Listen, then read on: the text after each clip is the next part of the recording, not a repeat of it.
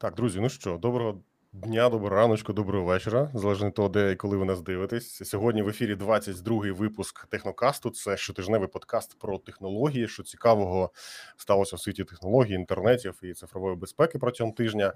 В ефірі традиційно Денис Маковський і Назар Токар. Привіт, Денисе. Привіт, Назаре. Денис сьогодні в коворкінгу. Де? Скажи мені, будь ласка, де цей коворкінг? В Миколаєві. Коворкінг в ТРЦ Кит. Прикольно. А, Дякую. Я хочу подякувати нашим а, партнерам, ті, хто нас підтримує. Це Developer Shore, аутсорс компанія, і Master Bundle, а, ресурс для дизайнерів. Посилання на них є в описі під відео. Дякую за підтримку. Сьогодні ми поговоримо про дуже цікаві моменти. Не пропустіть нічого цікавого. Також ми запросили сьогодні гостя. Він з'явиться в ефірі хвилин через, я думаю, що 20. Також не пропустіть. А поки що ми говоримо про те, що в чергове, ну вже здається, в четверте Китай забороняє криптовалюти, і цього разу говорить, що вже ну нарешті цього разу все вже inevitable. Тобто, от цього разу вже точно заборонили і вже не дозволимо. Е, це впливає дещо на крипторинок. Він там стрибає туди-сюди. І Дене, що ти можеш взагалі про це сказати? Наскільки серйозний ось цей черговий е, момент заборони? Наскільки це серйозно? Ну, це вже це дуже серйозно, як я можу оцінювати, як мені може це здаватися на мою думку, знову ж таки буду підкреслювати, що це моя думка. Я не є фінансовим експертом і не даю фінансових порад.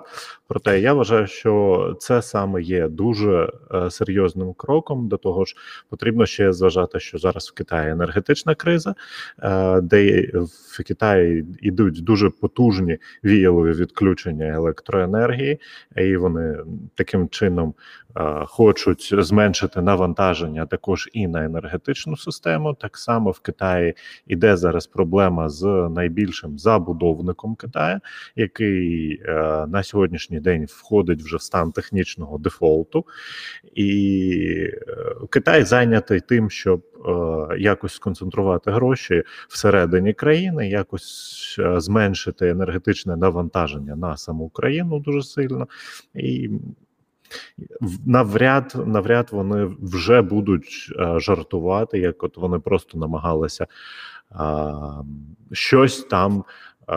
Де де, де Юре якось призаборонити, а, і вони будуть забороняти вже серйозно. А, Як ми бачили з забороною майк майнінгу, коли mm-hmm. це сталося влітку. Да?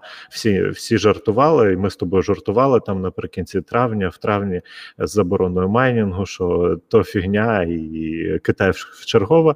Але влітку там ж вже кілька людей навіть ж постріляли, коли е, Китай е, всі ці від, відтискав всі ці е, ферми. Да, в Китаї в КНР дуже швидко е, вирішуються всякі питання, які йдуть в розріз з політикою партії. Ну це вже питання іншого іншого іншого подкасту. Так, ми якраз неодноразово згадували про Китай і про їхню боротьбу з криптовалютами. Спочатку вона нагадувала дещо в стилі Давайте ми з вами типу поборемося, а ви нам і далі приносите мільйонні прибутки. Але поступово з часом вийшло так, що все ж таки крипту вони заборонили. Це вдарило по ринку, валюта впала.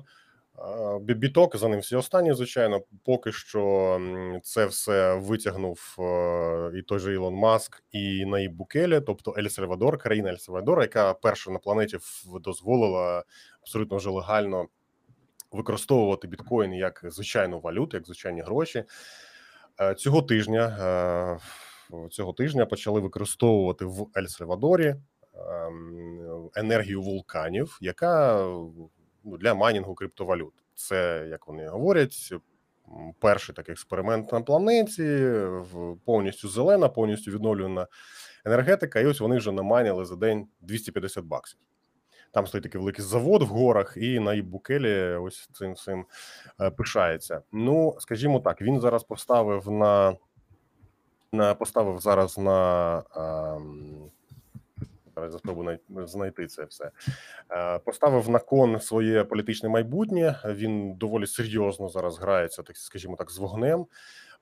Чим це закінчиться, невідомо, але експеримент дуже цікавий. Я думаю, що закінчиться він чимось цікавим в будь-якому разі. І ось вони виклали відео, де 20-секундне відео. Не можу зараз його знайти. Там, де просто вони показують, як як вони майнять. А, Майнять цікаво. Побачимо, що що з цим буде. Про крипту насправді є значно цікавіша і веселіша новина про те, що в Німеччині двоє друзів взяли хом'яка, посадили його до клітки, а клітку підключили до клітки підключили дві камери, які постійно транслюють те, що відбувається у е, клітці. Ось ось ця клітка, це офіс, так би мовити. Офіс. А як давайте я покажу, покажу ближче. Значить, що ми тут маємо? Ось є коліщатко, по якому бігає е, бігає хом'як, і є дві е, дві такі два циліндри, дві, дві дві трубки, по яким він має потім пробігати. Так, от коли він бігає по колесу, випадковим чином вибирається якась із криптовалют. Потім, якщо він біжить по одному або по іншому тунелю, то відповідно вибирається купувати або продавати цю криптовалюту. А сума завжди рівняється еквіваленту 20 доларів. Ось е, також ця клітка вбудована у більшу клітку. Ось у неї є вихід. Ось праворуч є портал і вихід. І коли е, хом'як втомлюється, коли хом'як втомлюється торгувати, він може вийти з офісу, і у нього такий собі виходить work-life balance. А хто це все зробив, не сильно відомо, але відомо, що це двоє друзів. Їм по 30 років вони з Німеччини. А цей хом'як, що найцікавіше, він зараз торгує з червня. Його звуть містер е, Гокс. Коробка саме називається Gox відповідно. Це все відсилка, хто в темі до MT Gox, е, ці, цієї самої біржі, яка колись добряче так розвалилася кілька років тому, і багато хто з нею разом. Ну і відповідно зараз за три місяці містер Гокс наторгував плюс 24% до свого портфоліо. Таким чином, як якби його Якщо якщо рахувати у відсотках, то він зараз входить до 500 най, найприбутковіших компаній штатів.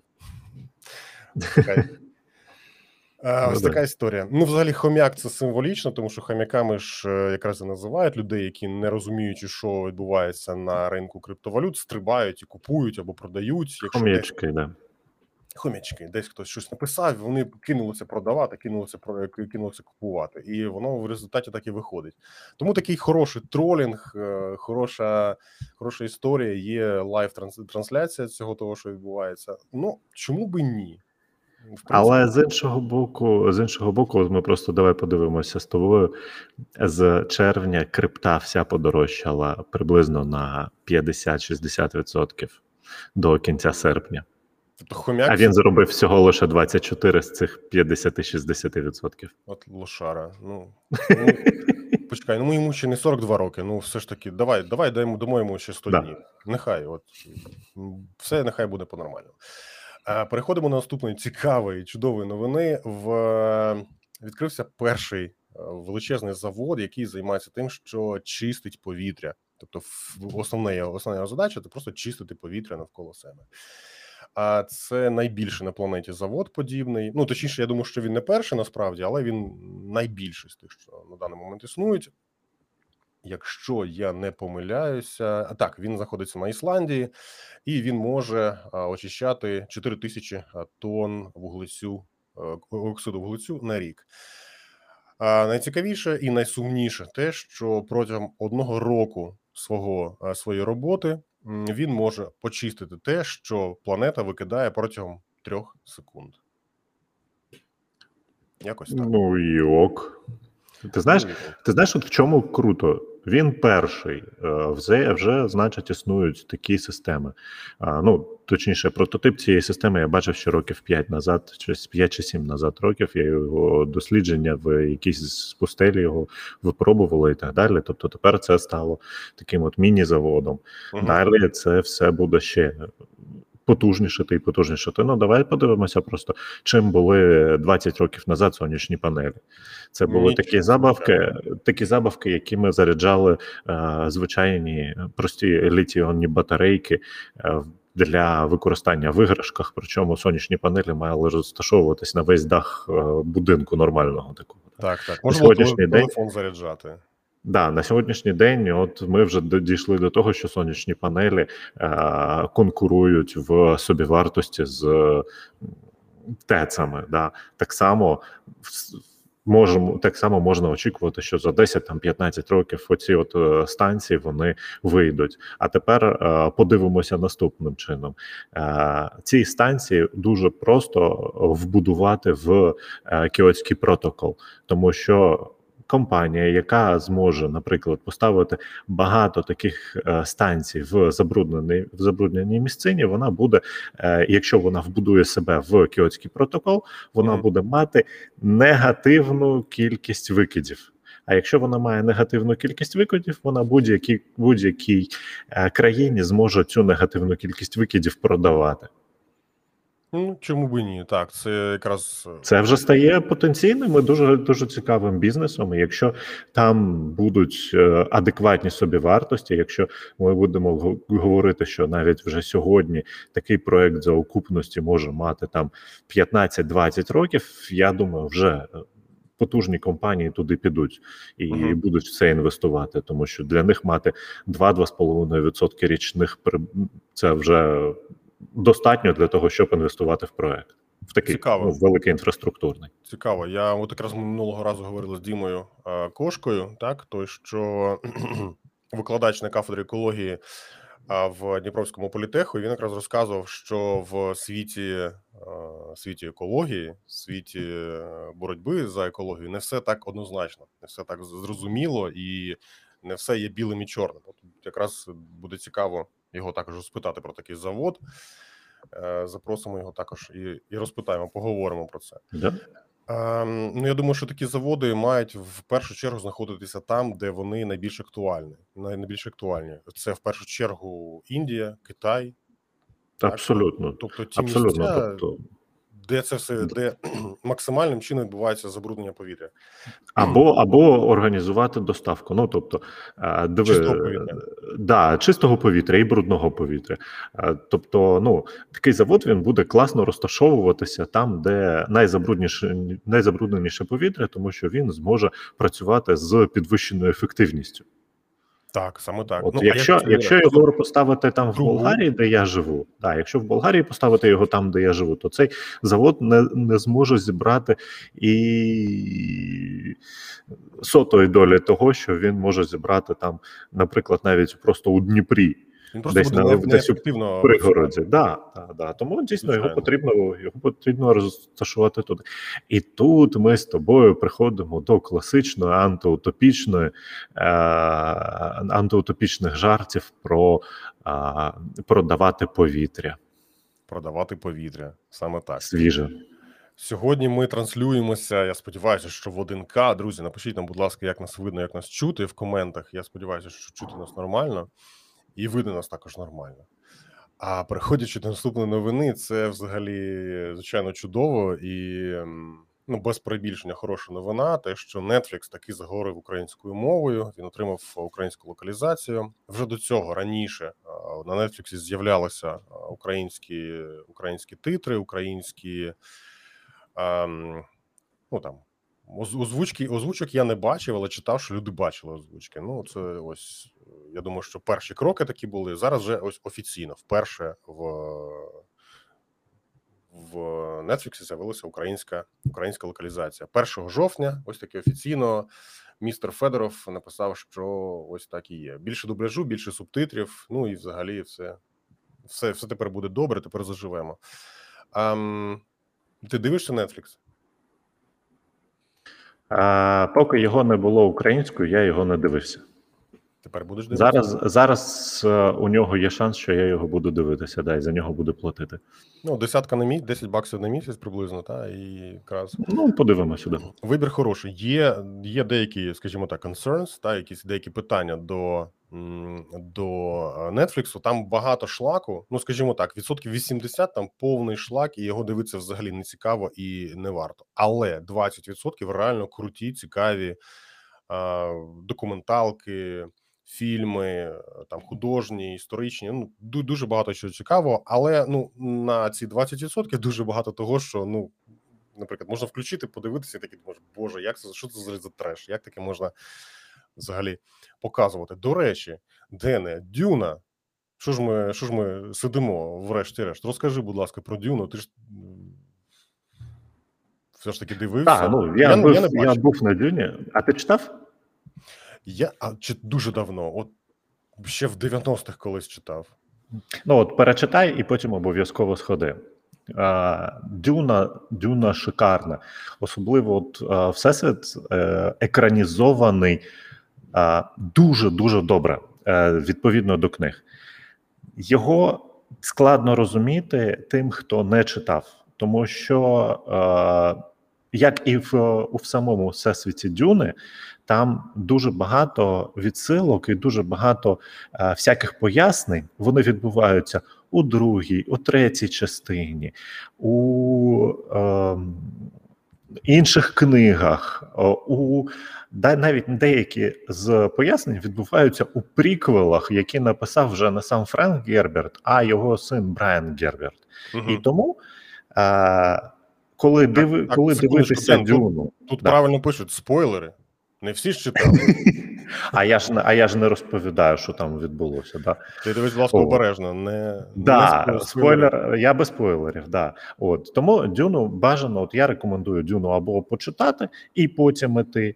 Е, можна також послухати. Є е, аудіокнига там фанатське фанатське озвучення на толоці валялося, здається. От можна так почитати, послухати. Да, першу частину. А взагалі, от варто йти. От я я кажу, або почитавши, або з тим, хто читав. Тобто, наприклад, я пішов, я пішов з дружиною, ми подивилися, і я дружині розповів там всі гепи, які а, були, і те, що ще не пояснили в першій частині, і варто туди йти і розуміти, що ти йдеш просто на першу частину, тому що е, це лише перша частина трилогії однієї першої книги. Ну, тобто і це, на нас чекає да, нова нові зоряні нас, воїни, фактично. На нас чекає, да, на нас чекає дуже багато що чого. Плюс, е, що потрібно розуміти, вони в це навіть в цей дві з половиною години фільм не змогли втиснути все, що було би потрібно туди втиснути, тому що якщо туди втискати все, що потрібно, він його потрібно було б ще розтягнути ще на дві з половиною години додаткових. Тобто, це мав мав би бути навіть не е, три фільми, а шість фільмів просто на екранізацію першої книги. От.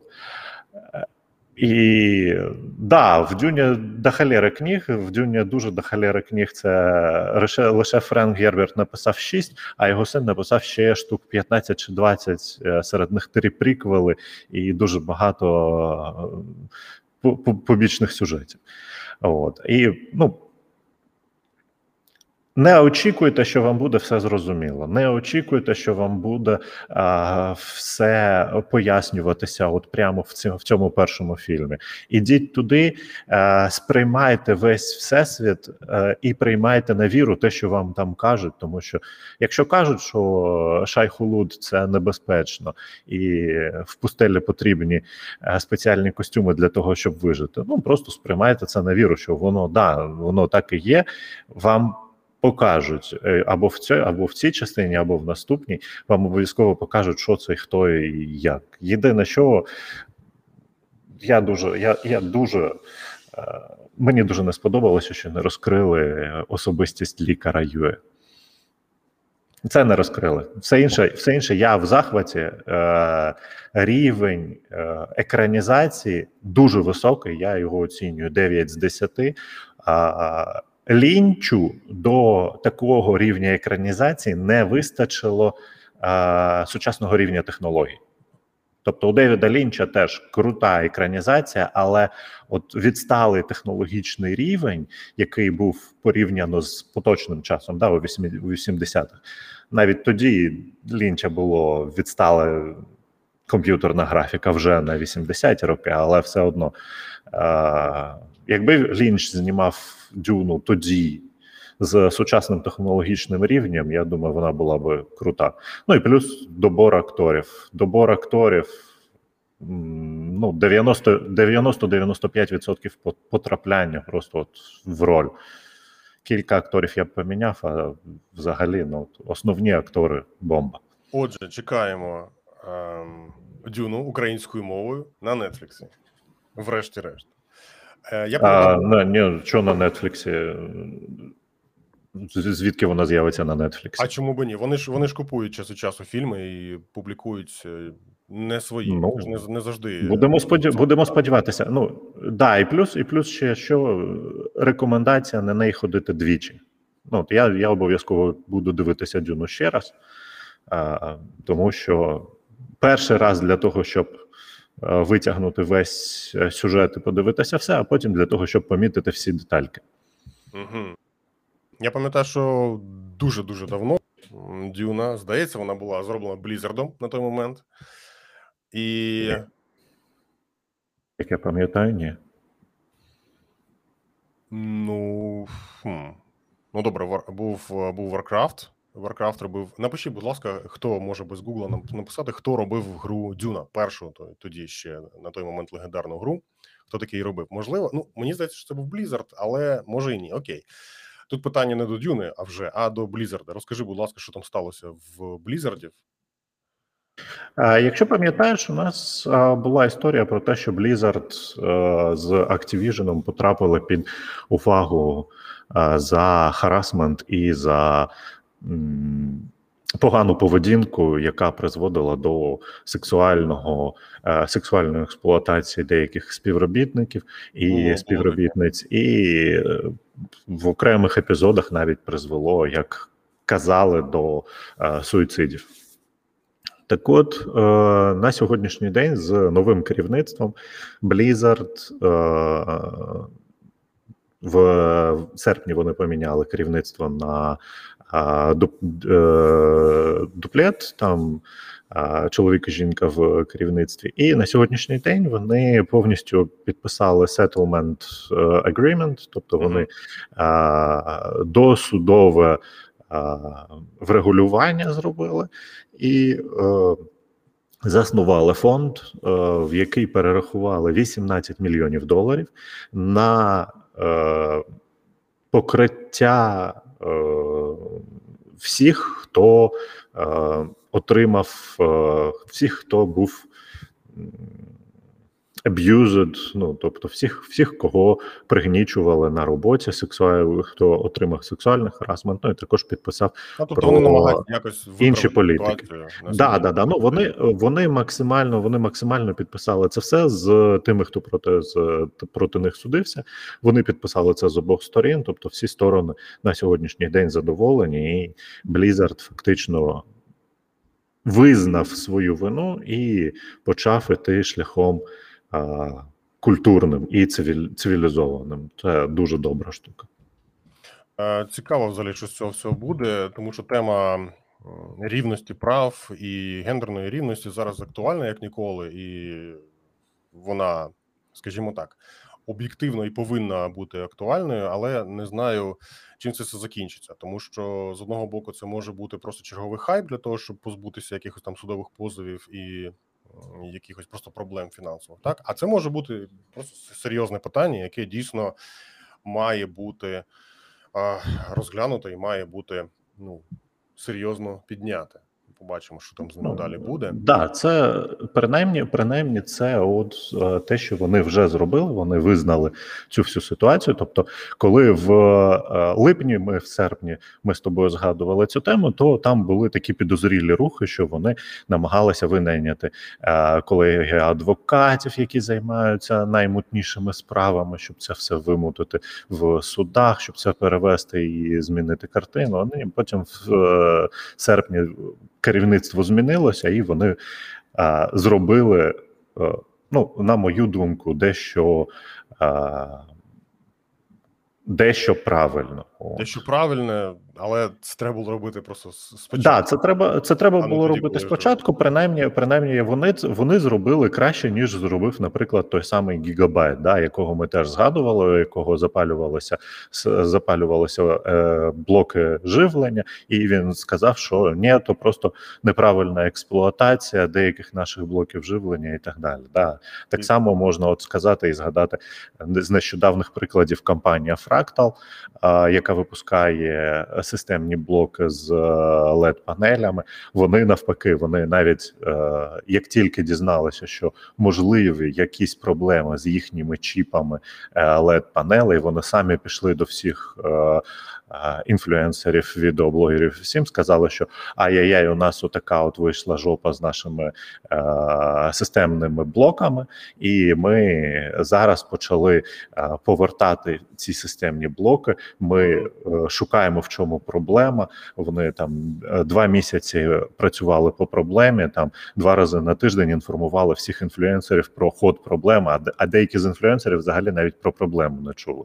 І така реакція фракталу вона дуже така позитивна, і вони відкликали 500 системних блоків повністю і вже проданих, і всі інші з продажів і поміняли на них е, чіпи е, led підсвітки. А там Про була LED. фішка, що да. Там е, чіпи led підсвітки випускали землю на корпус в деяких е, випадках і кидали іскру на підлогу. Ми про LED якраз е, і поговоримо. У нас сьогодні в гостях спеціаліст, я б сказав, з led панелей і взагалі. Е, ми ми зараз е, сьогодні в гостях. У нас Майк Чумаченко на зв'язку з Одеси, наскільки я розумію. Привіт, Майку. Привіт всім. Дякую, що знайшов час на поговорити з нами. Це я думаю, що Майк зараз сам про себе розкаже, розкаже, хто він і що він. Я зараз хочу просто коротенько представити про що зараз піде мова. А є е, виставка CES, е, яка буде проходити до 2022 року, і туди від України їдуть вісім топових стартапів, які презентують свої розробки. Так, те, що воно те, що було зроблено, для того, щоб якось покращити життя. Одна із цих розробок це розробка, яку зробив яку зробив Майк, яку він зараз нам покаже, розкаже, що це таке, і ми його трошки розпитаємо про його проект і що він думає про проекти інших, наскільки це буде коректно обговорювати. Е, Майку, ну покажи, будь ласка, що це таке, і розкажи, як е, ти дійшов, як ти докотився до, до такої ідеї, і як вона працює. Ну, взагалі дуже цікаво, що в мене нікнейм в телеграмі Майк Чумаченко, тому всім, собственно, мене так і називають, але можна просто Михайло. Михайло, як тобі зручніше, звичайно. Ну, взагалі, як ви бачили, на цій е, пікчі дуже багато стартапів. Та я був е, по самому центру з такими руками, піднятими угору. Ось так. Типу, є клас, ми їдемо в Америку. Це дуже круто, тому що насправді е, стартап в мене вже два роки. А за цей час це наша перша перемога на пічі. Тобто, ми mm вперше щось виграли, та одразу такий куш, як поїздка на ЦЕС. А що ми взагалі робимо? Це взагалі найцікавіше, так ти сказав, що всі хтось намагається якось покращити світ. Це завжди так, але не завжди саме покращити. Хтось його бажає зробити яскравішим, наприклад, як ми. Та ми зробили дуже цікаву річ: це QD, називається маска QD Mask. Це перша в світі емоційна маска. Тобто, уявіть собі, що у вас є емоції на вашому лиці, але можна їх зробити більш інтерактивними, тим самим додавши ще один крутий метод, як можна розважати свою публіку, якщо ви блогер, стрімер, будь-яка людина, хто робить відеоконтент. Діджей. Тобто, взагалі, діджей це наша цільова аудиторія. Одна з, тобто, реально всі, хто якось себе показують на відео, вони дуже добре можуть використовувати цю маску для себе. Ось я зараз роблю невелику демку. Та як ви можете бачити, в мене зараз котик на лиці.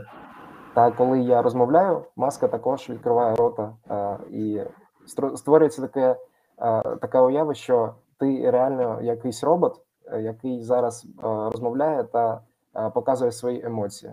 Він також mm може от ось кліпати очима, тобто, вже здається такий дуже інтерактивний крутий елемент.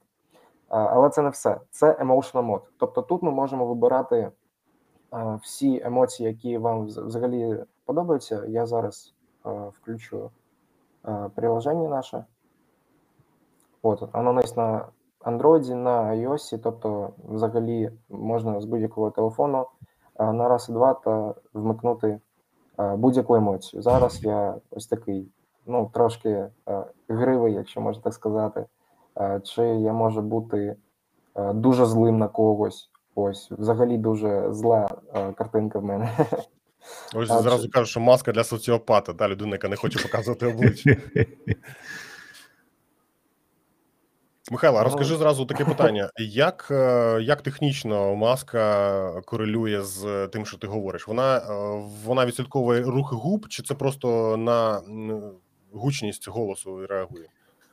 Ну, Зараз, е, якщо б вона е, могла розпізнавати емоції на, на напряму, це було б дуже здорово, але це трошки зараз про магію, тому що це неможливо на Мгм. даний час е, через те, що технології дуже е, дорогі зараз, які можуть це робити. Це або е, computer vision, тобто велика дата треба обробляти на серверах та е, з якоюсь точністю говорити чи то улипка, чи то хтось грустний. Тобто це дуже складно. А ми пішли зараз простішим шляхом, та ми робимо зараз відкриття рота так по звуку, тобто там звичайно мікрофон стоїть. Та є одна фішка, яку я не встиг е, продемонструвати. Маска може реагувати на рухи голови. Тобто я ось так покивав, та вона показує no. Або ось так та показує yes.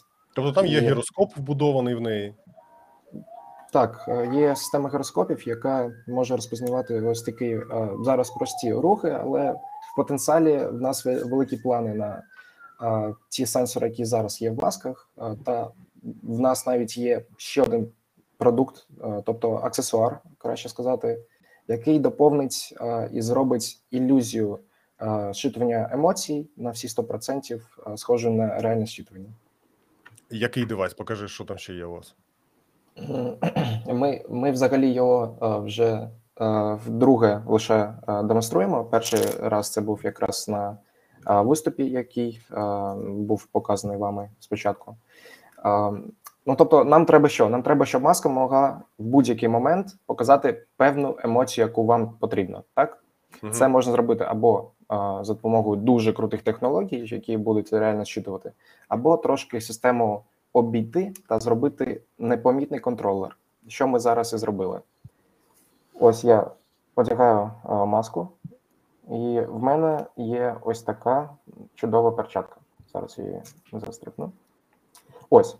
Візуально, це звичайна така перчатка, майже нічого не виділяється в ній, але в неї є набор сенсорних кнопок, за допомогою яких я можу перемикати емоції на будь-які, які мені потрібні саме зараз. Тобто, І це якщо- ти робиш те саме, що ти робив би зі смартфону. Просто це ти робиш тактильно. Ну так, можна так сказати. Тут Мгм. можна кожну кнопку окремо, які ось тут на- знаходяться, запрограмувати, та можна дуже непомітно, якщо ви там якось руками водите, то раз і змінюється емоція на якусь а, а, на, на ту, яку вам потрібно. Це все можна програмувати через телефон, тобто девайс максимально навіть у е, виді прототипу, який зараз він є, насправді це перша і остання на зараз така перчатка, але вже працює дуже добре. Так, я бачив, що ти це е, там десь ти десь ти писав, що там 199 LED е, лампочок, так, ну LED. Це все на LED працює, і є, я так розумію, що це літій-іонний акумулятор, який знаходиться ззаду на масці, так, тобто за, за головою. І там ще за головою якийсь є м, сенсорний датчик. Це той датчик, який якби третій варіант керування е, маскою. Тобто можна зі смартфону, можна рукою і можна з сенсором. Да, все точно. Тобто, якщо у вас немає при собі телефону, можна ось тут на коробочці ззаді є а, сенсорна кнопка, яка також може перемикати а, моди на масці, якщо вам потрібно. Ну, Як- Тобто Наскільки вистачає заряду? Приблизно, хоча б. а, вистачає на всю ніч а, активного м, тусовки на якійсь вечеринці а, 3-4 години. а, Це 100% маска працює, та а, ніхто з клієнтів, яких в нас зараз вже 300, 330 плюс, а, ніхто ніколи не казав, що а, маска працює недостатній час.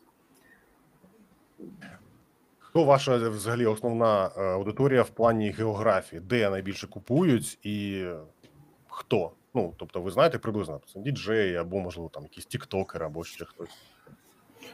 Так склалося, що маска коштує не дуже маленьку суму, і взагалі дуже просто зараз вийти на ринки Америки з такими девайсами більш високого високої маржі, якщо так можна сказати.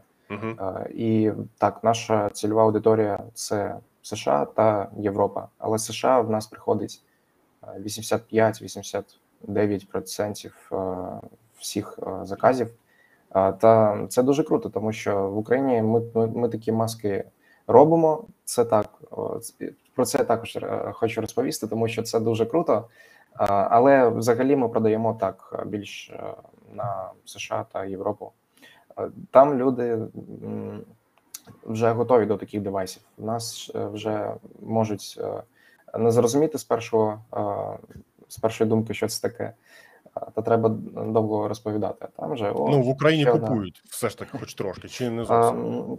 а, Ні, зараз у нас немає жодного за цей рік заказу з України. Угу. Та це нормально. Ми тут не рекламуємося. У нас лише тут е, базування е, та все наше, всі наші сили зараз ми вкладаємо на е, розширення ринків саме США.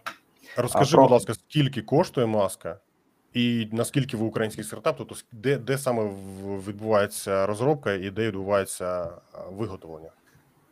Ну, Сама маска, маска коштує е, 300 баксів плюс-мінус. А, та взагалі про українські стартапи. Так ми почали з теми CES, то що ми е, їдемо та ще сім стартапів українських. Ну тут дуже е, таке питання, тому що наш наш приклад окей, розкажу спочатку про нас. Я взагалі хотів е, про виробництво розказати. В нас дуже незвичайна система, тому що ми не відкривали якогось цеху по збиранню масок. В нас немає робочого часу, але вже працює 6, 6 людей повноцінно як своя робота на зборці масок, і вони працюють з дому. Тобто, у нас така аутсорс-система, коли ми видаємо комплекти компонентів, люди їх збирають, і єдине питання, яке в нас є, це логістика, тобто як ми їх перевозимо один від одного, та контроль. Але це дуже спрощена система, та вона е, як опинає, як опиняється, е, працює дуже гарно е, в об'ємах до 100 масок в місяць. Е, Це дуже гарна система. Та це система підійде всім, хто збирає якісь е, не дуже е, великі в об'ємі е, товари, але дуже маржинальні. Тобто Тобто, у вас всі, е, вся логістика, ну, взагалі, весь процес виробництва, всі знаходяться десь у себе і працюють віддалено. Ви таким чином просто роз, е, розподілили весь процес на кожного окремо, так? То кожен Ну, займається якоюсь своєю частиною роботи. Ну так, це, це реально крута система. Треба про неї більше розповідати. Мабуть, коли я буду більше приділяти увагу своєму інстаграмі, я, мабуть, буду шерити такі історії. Дуже цікаво, що українські взагалі стартапи, які їдуть на CES, я з ними ось взагалі я вже два роки у темі стартапів, але я з деякими ще і не бачився до цього моменту, поки ми не зустрілися на тій а, конференції.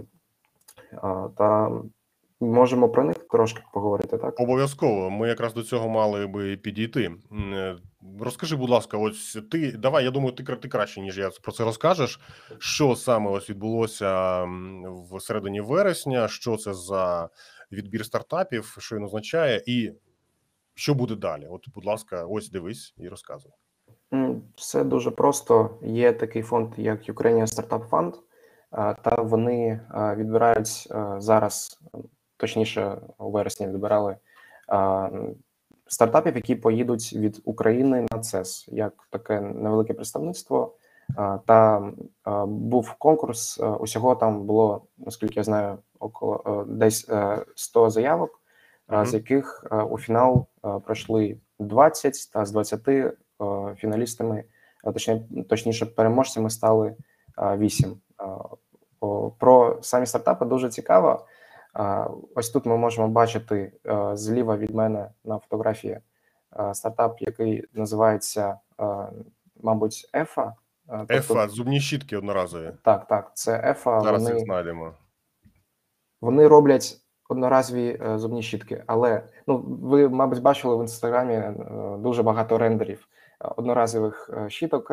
Цим вже не здивувати публіку. Е, Але вони зробили першу реальну 100% е, щітку, яку можна здати в обробку, та вона переробиться на всі 100%. Того Вона з паперу майже повністю, наскільки пам'ятаю, зроблена. Так. Я не, не знаю ну, нюансів технології, але Мгм. це дуже круто. Та нас Корпус папір, а головка з кукурудзяного крохмалю і нейлону. ну Тобто так, нав- просто викинути і нічого можна, не буде.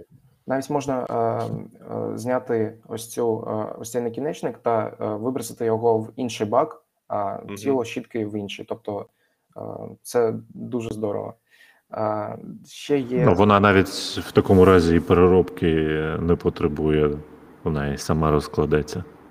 Якщо Ну, вона корпус з паперу, а там ку- ку- кукурудзяний крохмаль. Поки що не все так добре, тому що е, все ж таки накінечник він з пластику, наскільки мені відомо, та його треба переробляти як звичайний пластик. Але вони йдуть до е, повної е, відновлюваності, то ми побачимо, я гадаю, на CES е, якийсь апдейт від них у цьому напрямі розробки. Я пам'ятаю, що він теж не новий. Цей проект вже роки два тому я про нього чув. Я навіть писав колись, хотів е, і купити таких зубних щиток і взагалі поспілкуватися. Щось вони ось, до речі, як і як і Укрправді на запит не відповіли. А, ну, буває. Я за них не відповідаю. Я можу розказати те, що я знаю. Так, Михайло, ти також сказав, що це е, CES 2022. Я хочу уточнити для тих, хто не знає, що це найбільша на планеті виставка електроніки. Так, там, де презентують щось, якісь винаходи, стартапи і компанії з усієї планети. Е, давай далі. Що ще є цікавого, про що варто згадати? Ну, на твою думку. Тобто, це все суб'єктивно, ми нікого не оцінюємо, просто хочемо якісь, е, якимись думками поділитися. Це зрозуміло. Е, Зараз е, треба почути взагалі, що цікаво там є. Та я так не можу про все розповісти. Але мені ще сподобалася а, компанія, яка має назву, а, мабуть, Копра. Так, Копра. А, Вони роблять а, якісь дуже інноваційні колонки, які а, Ось зроблені з кокосів, наскільки я пам'ятаю. Щось просто неймовірне. Так, так. Це Банк Ен- просто зараз е, курить десь. е, е, І за їх словами, вони відкривають якийсь новий простір слухання музики. Ну, виглядає колонка так дуже цікаво. Це, мабуть, дуже нішева штука, та, мабуть, дуже так. дорога. Так. Ем, Але штука дуже цікава. Та вони вже не перший рік на ринці, та вони, мабуть, вони казали, що будуть робити більш-меншу версію, більш дешево та більш масово. Тобто Мгм. чекаємо від них чогось нового. Ну от е, зібрати, зібрати Назар українські стартапи, взяти, придбати такі колонки, е, взяти маску від Майка і піти слухати цим всім Daft Punk. Ну, це, це реально круто. Взагалі, ну на вигляд, на вигляд, неймовірно круто. Там було вище в чатику питання: типу, як це так, 300 баксів за набір світлодіодів, ну такое.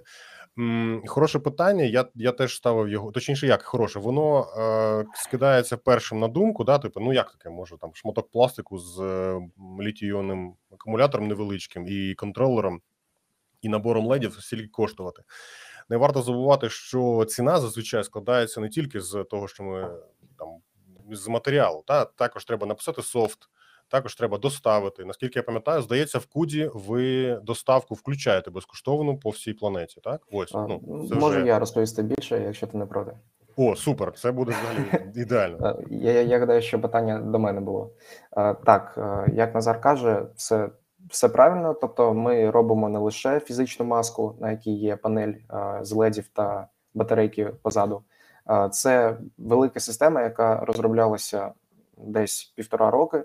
Ми зараз лише робимо такий анонс. Ми зараз робимо перший апдейт у е, прошивці масці за весь час, і ми прокачаємо функції в два рази. Тобто, ми передивилися повністю функціонал маски та будемо робити щось з самого початку. Тобто, від- відкотилися до нуля. Якщо б в нас не було масті, маски, що б ми зробили? Ми себе запитали, та зробили саме це.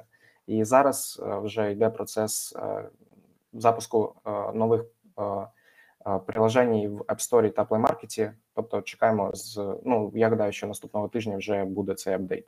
Так, та це не тільки про те, що треба написати код для маски, це про те, щоб зробити її user-friendly, це про те, щоб зробити дизайн, який буде запам'ят- запам'ятовуватися та буде цікавий людині, яка не просто подивиться, скаже, ну щось таке собі, а скаже: Блін, я не розумію за що на, на що мені це, але я це хочу. І ви не повірите, це так і працює. Тобто е, є люди, яким я розповідаю, що маска може робити, що в ній крутого, а, в них ось таке питання на лиці потім. Круто, а навіщо?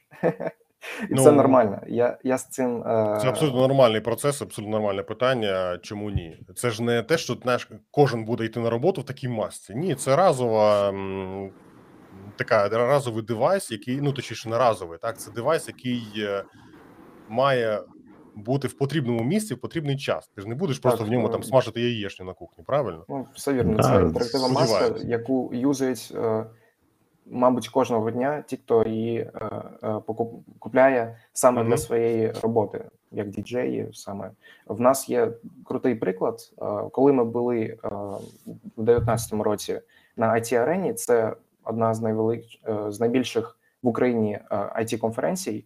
Угу. Ми поїхали потім на автопаті е, в нічний клуб е, Львова. е, Малевич е, називається. Угу.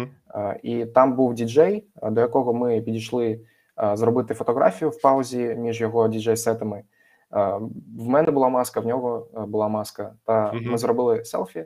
Я йому дав е, свою е, візитну картку, е, і потім він через е, там тиждень е, мені пише в е, на емейл Хочу маску.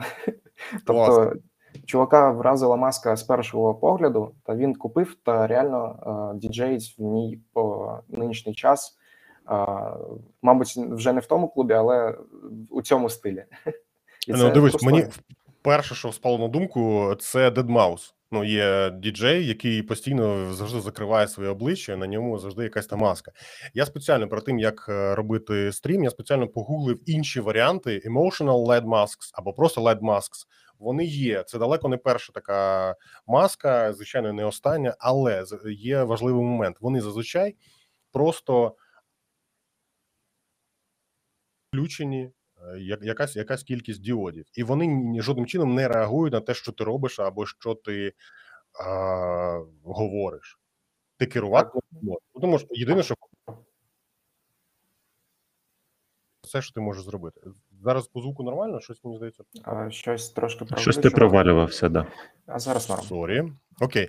Тобто, А, це маска. Ну, на мій, я не зацікавлений жодним чином в цьому ні стартапі, ні там ні фінансово, ні щось таке. Я скажу зразу, що ми просто запросили а, Майка в гості. Гроші за це ніхто нікому Так, не ніхто нікого не покупав. і, і не платив. Мені просто цікаво було поговорити з ним. І а, я зараз е, погуглив спеціально, щоб розібратися. Я дивлюся, що я дивлюся, що це е, ну реально унікальний проєкт, так який. е, як- який про- пропонує таку штуку, яка ну поки що.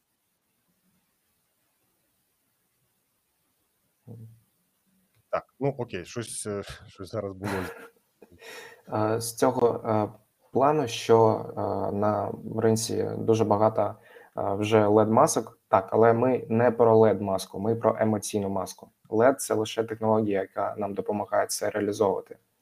Е, Спершу ми цього не знали. Коли ми тільки починали проект, ми робили саме led маску але Мгм. побачили, що цей ринок е, дуже е, реактивний, він розвивається дуже притко, е, та на цьому далеко не далеко не поїхати.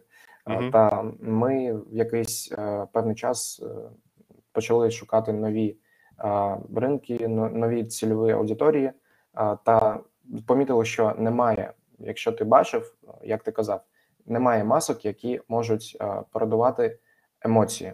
Масок дуже багато насправді, так, але такі, щоб передавати емоції, я не побачив жодної. Ну, до речі, маска, яка просто з ледами, яка просто з акумуляторчиком ззаду, вона коштує, здається, 10-15 баксів. От якщо хтось каже, що це дорого, окей, та будь Ну, ласочка. Ні, реально Ну, є там по, по десятці такі, да. мас, такі маски. В принципі, чому ні? Ось, ну, речі, говорять, скільки коштують маски Slipknot. Я не знаю скільки. Ну, я думаю, що якщо ти один там якийсь топовий діджей, ти хочеш якось. е, То, то чому б і ні? Ну, це вже інше питання, скажімо так. Я, я вважаю, що це дуже цікавий проект. Ну, Цікаво дізнатися про нього там. Це, це дуже кльовий проект, і тут ж потрібно ще і розуміти, що є питання того, що є професійне використання, про яке тут знаєш ставлять дуже багато питань і професійно. Ми е, от е, Михайло дуже добре розповів, що це і або діджей, або е, хто там е, різноманітні тіктокери, влогери і так далі. Але це такий доволі вузький прошарок. Ну і також так само це дуже багато емоційної фанатської бази, яка буде емоційно сприймати. Або мені просто по приколу ця маска, давайте я її візьму, і вона має виглядати для цих людей. Дуже приємно, вона має їх е, заволодівати їхньою увагою, і вона має бути зручною і зручною в керуванні. А якщо хтось побачить, що вона дуже зручна в керуванні, вони будуть собі також маску брати, тому що вони будуть е, навіщо мені. Тобто я я її беру і беру її без геморою, і мені, мені можна там зробити будь-яку емоцію, будь-яку е, смайлик, все, що я захочу. Це буде робитися без геморою, і це буде кльово. Це дуже гарна ніша такого емоційного сприйняття. Ну і далі фанатська база е, тих самих діджеїв е, і різних інших. Е, Виконавців, е, блогерів і так далі. Тобто, якщо ми кажемо, що там е, діджей один, фанатська база у нього мільйони може бути. Да. Так само ну, ти згадував про е, діджея Миш, як його там, а я мені одразу да, а мені одразу згадалося е, зі. з, з, е, Дафтпанки, і фактично, от ну для мене для мене це от така штука. Це от Дафтпанк і все. Тому що ну я я свого часу і до сьогодні там дуже фанатію від Дафтпанку. І він такий, Боже, ти ти теж француз. Вони коли зняли маску, вони виявили, ага. що обидва, обидва французи. Так, ну виявилося, що ми такі трошки порекламували це все. Я сподіваюся, що я сподіваюся, що буде далі, буде цікавіше. А, Дивись, ви надсилали маску Вілсакому, російський блогер, який має щось там 9 чи 10 вже мільйонів підписників. Наскільки це вплинуло на вас, на ваш ринок, е, на вашу аудиторію? Почали замовляти з Росії, Білорусі, наприклад, або це ніяк не вплинуло? Був такий момент в нашій історії. Так, це було, мабуть, десь рік тому назад. Та в нас тоді ще не було великий, великого об'єму продажів. Ми лише розробляли маску, шукали команду та були на етапі проектування маски. Угу. Але я побачив, що Вілсаком робить таку категорію роликів, як подарунки від підписників. Та ми йому нічого не платили, тобто ми взяли і відправили на адрес, який він дав е, свої е, почтові скриньки, е, маску. Там було мотиваційне письмо, якщо так взагалі можна сказати, для Вілсакома. Пояснення, та, що відбувається. Так, саме чому ми її тобі відправляємо, та хто я такий. Та він у ряді інших посилок взяв та зробив такий міні-обзор на маску. Та ролик став дуже популярним. Він навіть на заставку маску себе в масті поставив, але чомусь через один місяць він змінив обложку відео. Я гадаю, що він подумав, що ну, дуже велика реклама для них, мабуть, треба скинути це. Мабуть, занадто. Так. Та цікаво, що ми зробили перезалів цього епізоду цього ролика саме з нашою маскою, там десь. Мгм. хвилина на наш youtube канал, та це зібрало е, десь 900 тисяч переглядів, тобто більше ніж оригінальний ролик. Непогано. Е, Михайло, тепер скажи, будь ласка, таку штуку. Чому б ти, ну от як, якби ти був, е, якби ти був просто там користувачем, чому б ти не купив цю маску? Мгм. Які в ній є проблеми? питання. Ну, Звичайно, як же? Ну, я, мабуть, його трошки перекоментую. Для кого ця маска не підійде? Або так. Так, good.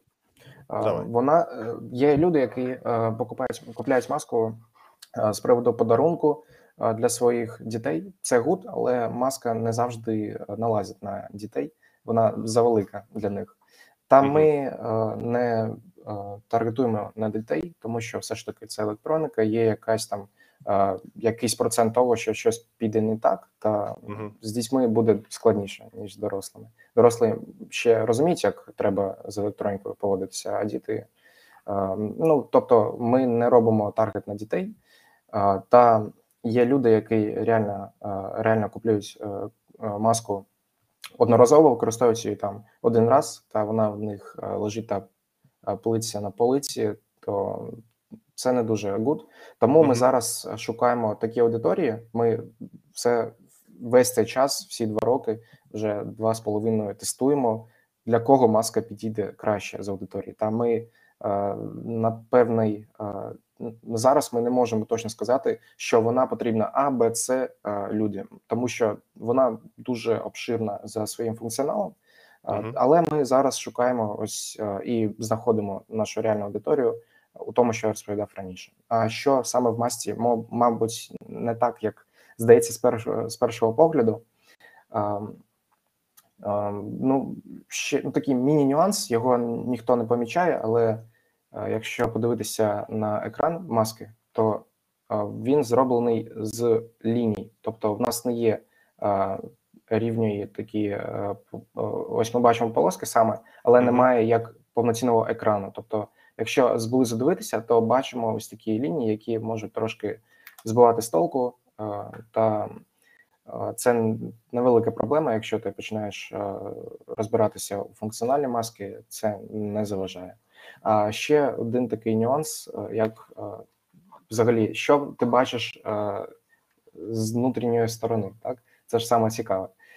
Там є ось такі два led кольця, та є саме пластикова пластиковий візор, ми його так називаємо. І взагалі обзор непоганий, як ви можете бачити.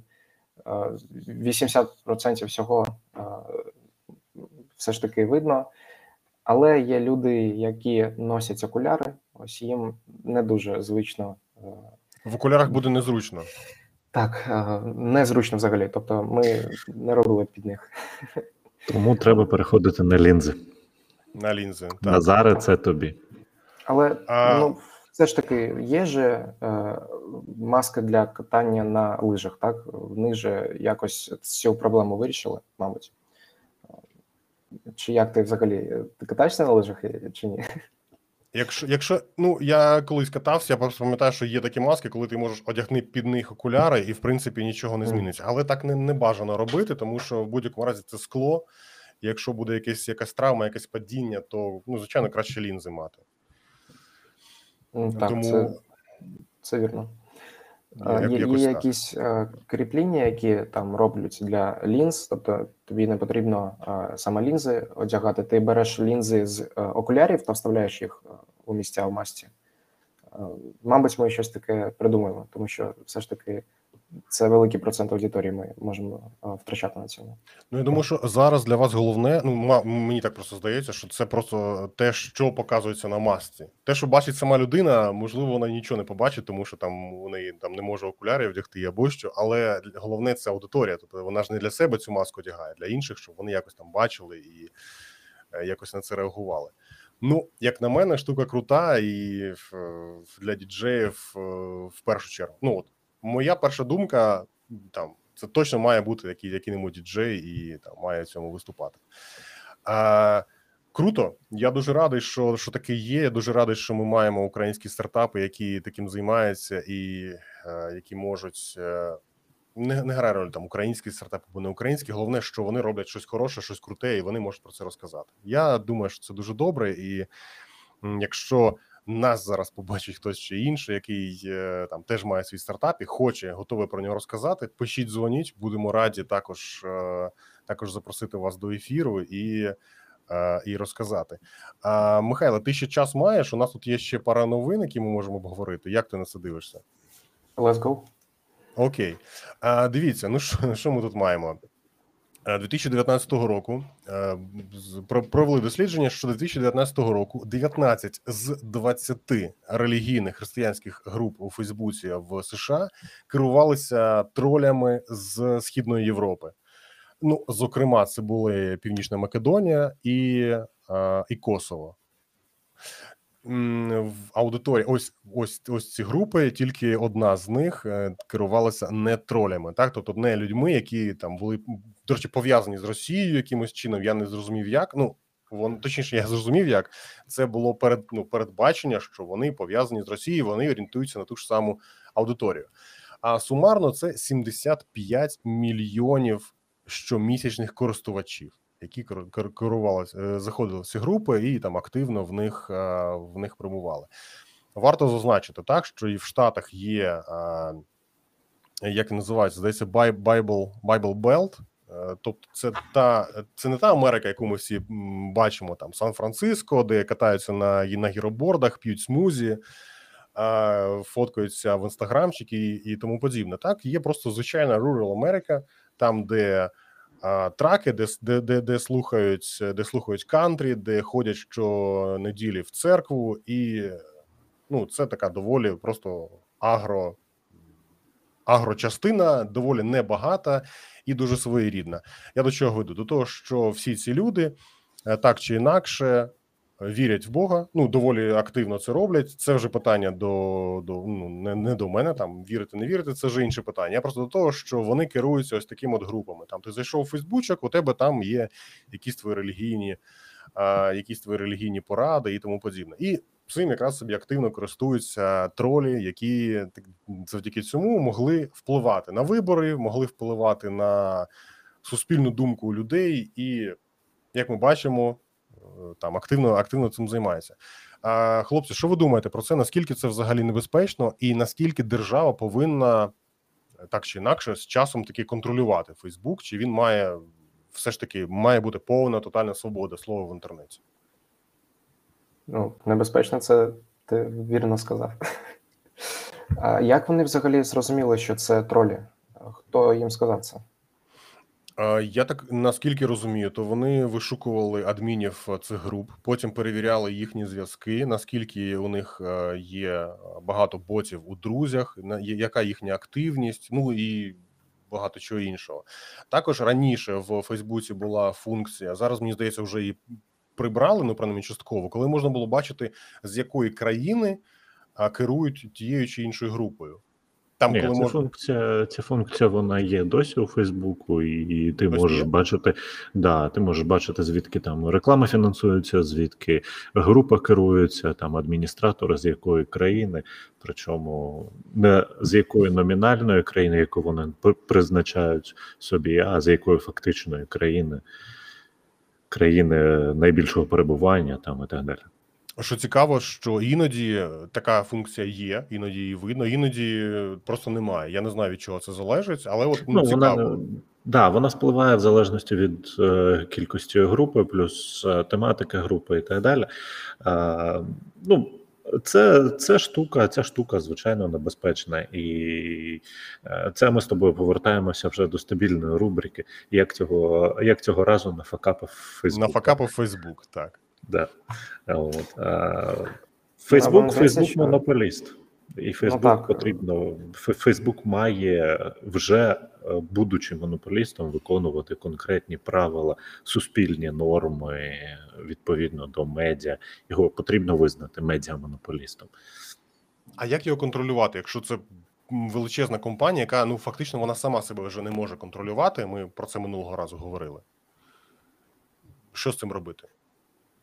Це питання вже до безпеки взагалі е, соціальних сітей, е, як з ними е, поводитися. Та Цукерберг він лише на верхушці цього айсбергу. Так він, мабуть, там щось каже, але генерують контент люди. Та велике питання, як люди до цього ставляться. Ну, взагалі, якщо казати про монополію соціальних мереж, то в мене так дуже великі питання, але як завжди, з мого боку, ось беремо мій приклад. Да? Я трошки відійду від теми, але хочу це розкрити. Що Давай, давай. я роблю свій стартап. Так, в мене великі плани. е, Я там хочу масштабуватися, виходити на Америку, е, там е, створювати бізнес. Але ми вже не перший раз бачимо, що коли на Amazon виходить якийсь крутий продукт, що робить Amazon? Копіює та е, робить його в півтора рази дешевше, та Amazon оригінал, Basics. так, та оригінал е, згинає. І е, я бачу, що це відбувається взагалі у всіх сферах зараз. Та мені трошки не по собі від цього. Тобто є якийсь ліміт в тебе, як у стартапа чи продукту будь-якого, до кого ти можеш розвиватися сам, а потім до тебе приходить Facebook, як з- з- за Snapchat було, так? Що Мгм. Facebook хоч, е, хотів їх е, викупити, але вони сказали ні, ми будемо самі, та вони зробили копію. Facebook зробив копію Snapchat. Там пощастило Snapchat, що копія Facebook не залетіла, але, е, але і я не Snapchat, так? Тому це Мгм. велике питання нашого сучасного століття, і що ми з цим будемо робити. А що ти з цим зробиш? Це ж е, ну фактично це просто конкуренція. Ну тобто, з точки Ну, зору фактично так. це, це, свинство. А з точки зору бізнесу, ну на жаль, це просто бізнес. Ну, з цього приводу так, це, це вірно, але все ж таки це як питання інтернету. Е, Його не було там е, у минулому сторіччі, так? А зараз це невід'ємне е, право кожної людини доступ до інтернету. Мгм. Це має бути щось таке саме, що треба ставити якісь ліміти у якомусь сенсі до великих корпорацій. Я не можу сказати, що саме можна зробити, але це як гадаю, це доведеться зробити. Ну тобто, наступні 10 років. Да, тут ще ж е, і питання, таке улюблене українське питання авторських прав. В Україні авторські права це ноль, і е, коли українці приходять за авторськими правами і за тим, щоб давайте, давайте ми будемо там патентне право українських стартапів чи когось ще будемо поважати. Ці, ці самі корпорації приходять і кажуть: ну да, да, покажіть мені хто. Тобто, покажіть мені прецедент, як це робиться в Україні. Ми будемо робити це за українським законодавством. Тому і стартапи, наприклад, теж мають, якщо вони хочуть, щоб їхні права поважали, вони мають виїжджати з України серед іншого теж. Важливий момент, Майк. Ти, ти зробив е, патент? Виявляєш, ні, в нас зараз немає патентів. Але саме в нашому кейсі це нам не заважає, тому що в нас технологія незвичайна, та її ще, все не скопіювали. Тобто, вже я як кажу, два з чимось роки пройшло. Угу. А, та ми будемо ще доповнювати і будемо Зробіть обов'язково. Мені здається, Зробіть, будемо прямо зараз, от прямо зараз почніть і прямо зараз почніть робіть. Е. Принаймні, ну це займе патент, займе тривалий час, щоб його довести до кінця, але він буде вашим з моменту, коли ви почали реєстрацію. Це абсолютно вірно. Я з тобою погоджуюся. Ми цього не робили, тому що в нас е, були інші фокуси. Ми про це не знали, що треба його робити. Та зараз ми це все почнемо розглядати. Та так ми почнемо його робити, як тільки до нас е, у нас на це з'явиться час. Це дуже важлива штука. От якраз Майк згадав про Amazon, як вони поводяться із е, різними продуктами, роблять їхні, їхні копії. Я також ну дуже багато новин є про Amazon, але ми про них не сильно згадуємо, та тому що Amazon в Україні не сильно є актуальним, взагалі практично не є актуальним. Ем, Amazon це в, в західних країнах один із топових, якщо не сказати, в принципі, топовий майданчик, де люди там щось купують. Так, от Amazon має систему, яка моніторить в режимі майже реального часу, моніторить десятки тисяч онлайн-магазинів, перевіряючи на них ціни і порівнюючи ці ціни із тими, які є на Амазоні, для того, щоб або їх зменшувати, або збільшувати, для того, щоб максимізувати там кількість покупок на сайті. Так, от, е, якщо не помиляюся, то здається, протягом однієї доби ціни на Амазоні змінюються близько 2 мільйонів разів завдяки цій системі. В буквальному сенсі можна зайти на Amazon, додати якихось товарів собі в кошик і е, нічого там кілька днів не робити, а потім знову зайти в кошик і подивитися. Вони там собі кажуть, що Абсолютно. цей товар став дорожчим, цей товар став дешевшим, і там може бути 2 центи, може бути 3 центи, може бути 100 доларів, може бути там плюс 100 доларів, може бути мінус 100 доларів. Так, Це- абсолютно, абсолютно так підтверджую, як е, користувач цієї системи. Тобто, та я користувався цим, і дійсно у мене було там один день плюс е, кілька доларів, інший день мінус кілька доларів в ціні на товари. Да. Ну, Тому це не жарти, моя. це такий собі дуже агресивний, дуже агресивний бізнес, і саме завдяки цьому, я думаю, що саме завдяки цьому він і є зараз там одним з однією з найдорожчих компаній планети. Ми, ми Amazon, ми Amazon згадуємо не дуже часто, да, тому що ми, ми до нього не дотичні, але Amazon в сфері е, торгівлі і в сфері взагалі е, it бізнесу він приблизно такий самий, як Facebook в сфері медіа. Да, він такий самий монополіст, він такий самий величезний гігант, і так само він веде е, себе не дуже здоровим, не дуже гарним чином. Тобто, якщо казати, що е, Марк Цукер, Цукерберг він за бабло, то і е, а Безос він теж просто, просто за бабло. Там немає жодних інших мотивацій ведення бізнесу. А в грошах немає нічого поганого. Ну заробити гроші В грошах, стати- в грошах немає нічого. Да, в грошах немає нічого поганого, але тут є питання того, що е, потрібно розуміти, що вони роблять е, максимум з е, того, за що їх не е, беруть за причинні місця. Вони ма- роблять максимум з цього все одно фактично для того, щоб заробляти, заробляти бабло і бабло і бабло. Ну, ми можемо бачити, як там Кажи, Мабуть, кажи. в них е, інша мотивація це е, космічна е, погоня, і як це взагалі сказати? А Тобто- вони, вони ж її вже програли. Ну там як в космі в космічній гонитві вони вийшли, а, вийшли в космос а, другими серед туристів, і на сьогоднішній день всім космічним туристам пельку заткнув заткнули НАСА, які сказали: ну ви всі награлися, молодці. І Ілон Маск навіть на три дні там когось запустив. А НАСА сказала: ну ми тепер плануємо а, космічну туристичну місію на 8 днів на МКС для там чи 4, чи, чи 5 туристів. Ну, це Як? все круто, але все ж таки не тільки МКСом єдиним, так? Можна взагалі просто у космос полі... е, злітати. Та це, це ми живемо в дуже цікавий час. Ви взагалі уявляєте собі, найбагатіші люди у світі зараз борються за, а, за політи у космос. Це, Та це щось неймовірне. Це, космос. це безумовно, це безумовно і круто. Е, от і там, наприклад, е, кого у Virgin вже постійні шатли, вони там постійні рейси вони почали робити. Amazon теж, здається, вже другий планує робити і теж планує їх ставити на Blue постійні на колеса. Да, Blue Origin.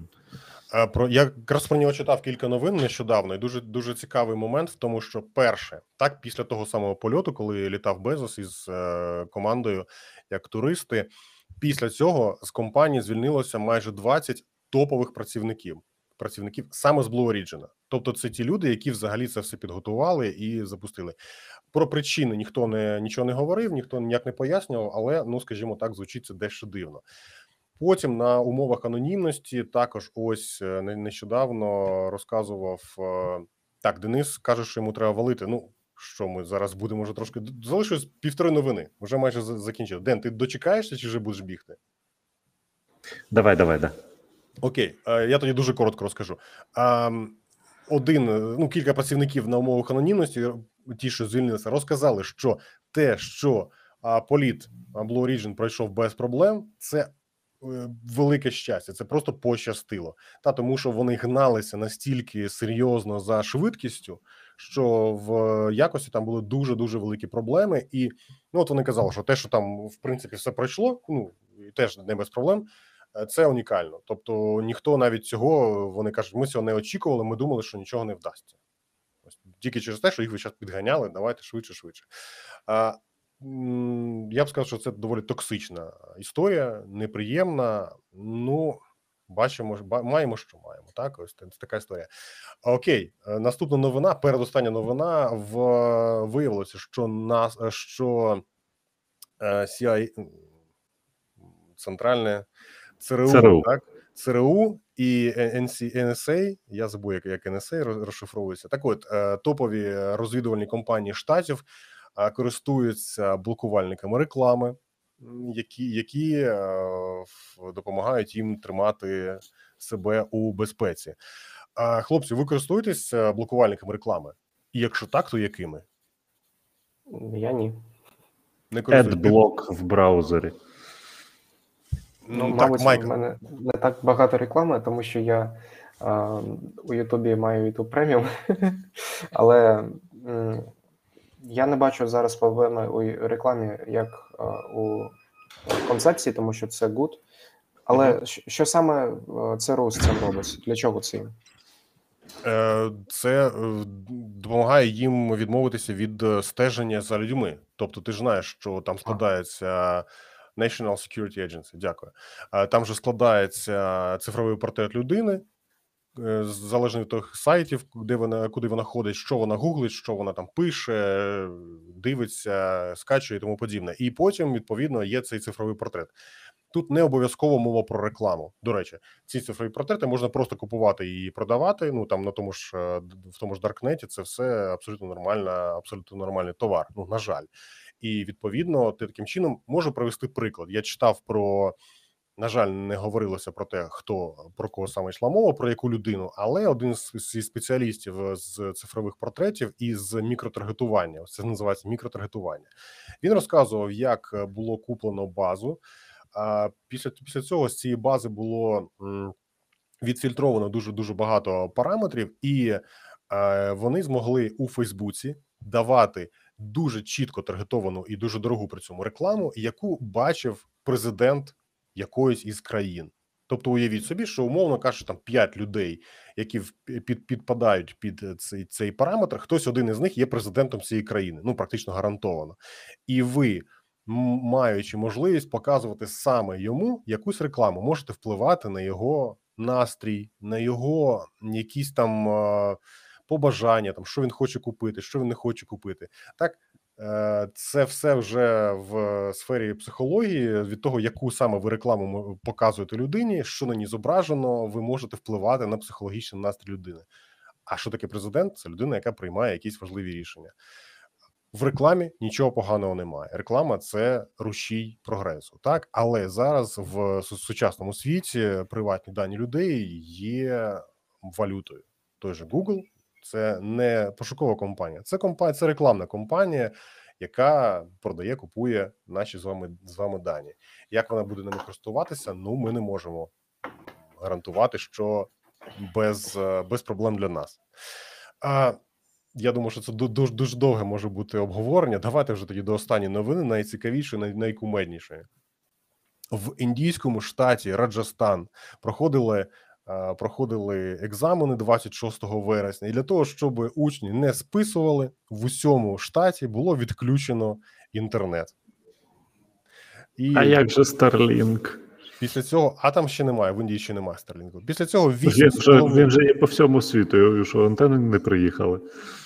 А, ні, в ще він далеко не по всьому світу. Зараз тільки десь із десяток країн.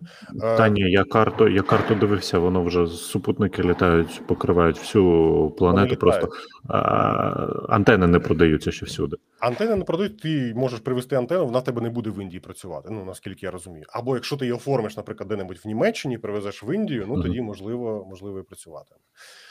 Отже, 1,6 мільйона людей здавали екзамен, доволі великий екзамен в. А, і 8,5 лю- мільйонів людей через це були позбавлені доступу до інтернету. Індія така Індія, якось так. Жесть. Ну, радикально, але це спрацювало. Ну, виходить, що так. Або, можливо, у них був мобільний інтернет, і вони обійшли систему, або вони закешували собі просто відповіді на питання, і, і все. Я не знаю. А, Я гадаю, не що знаю. річ йде саме про мобільний інтернет у цьому сенсі. Ну, тобто вони ж е, сидять у класах, так? Навіщо їм Wi-Fi, звичайно? Ти правий, я про це не подумав. Да, да, мабуть, що так і було. М, Ну, Та разом з тим, схоже, що це таки спрацювало, але ну такі дуже дуже знаєте, серйозні, дуже серйозні е, методи боротьби. Е, ну що, тоді не буду вас більше затримувати. Дуже дякую. Мені сподобалось сьогодні говорити, як і завжди. Дуже цікаво поговорили. Майка, дякую, що знайшов час натхнення з нами поговорити. Дене, дякую, що ти в е, рендомному коворкінгу знайшов також можливість це все зробити. Друзі, фінальне слово. Розкажіть, будь ласка, хто що хоче якісь побажання нашим глядачам, і будемо закруглятися. З кого почнемо? Ну, окей. Взагалі, дякую вам за цей, за цей ранок. Я не дуже багато ходжу по подкастам, але я гадаю, що це буде змінюватися зараз у позитивну сторону. Та дуже, дуже люблю розмовляти про технологічні теми. Та якщо моя думка якось вам а, щось е, змотивувала вас зробити свій стартап, чи е, почитати більше про ті стартапи, які їдуть на CES, це велике досягнення. Супер, дуже тобі дякую. Я залишу посилання на твій проект в описі під відео. Я сподіваюся, що ми також допоможемо дізнатися про нього більшій кількості людей. Я думаю, що він того вартий. Супер. Дене? Дякую, Назаре. Ну, як завжди, як завжди, здоров'я, а я вирушаю далі шляхом на Одесу і через Одесу. Далі, далі, далі. Далі. Ну що, тоді дякую всім, що провели цей е, суботній е, подкаст разом із нами. Всім хороших вихідних, хорошого тижня. Побачимося за тиждень. Па-па. Чао.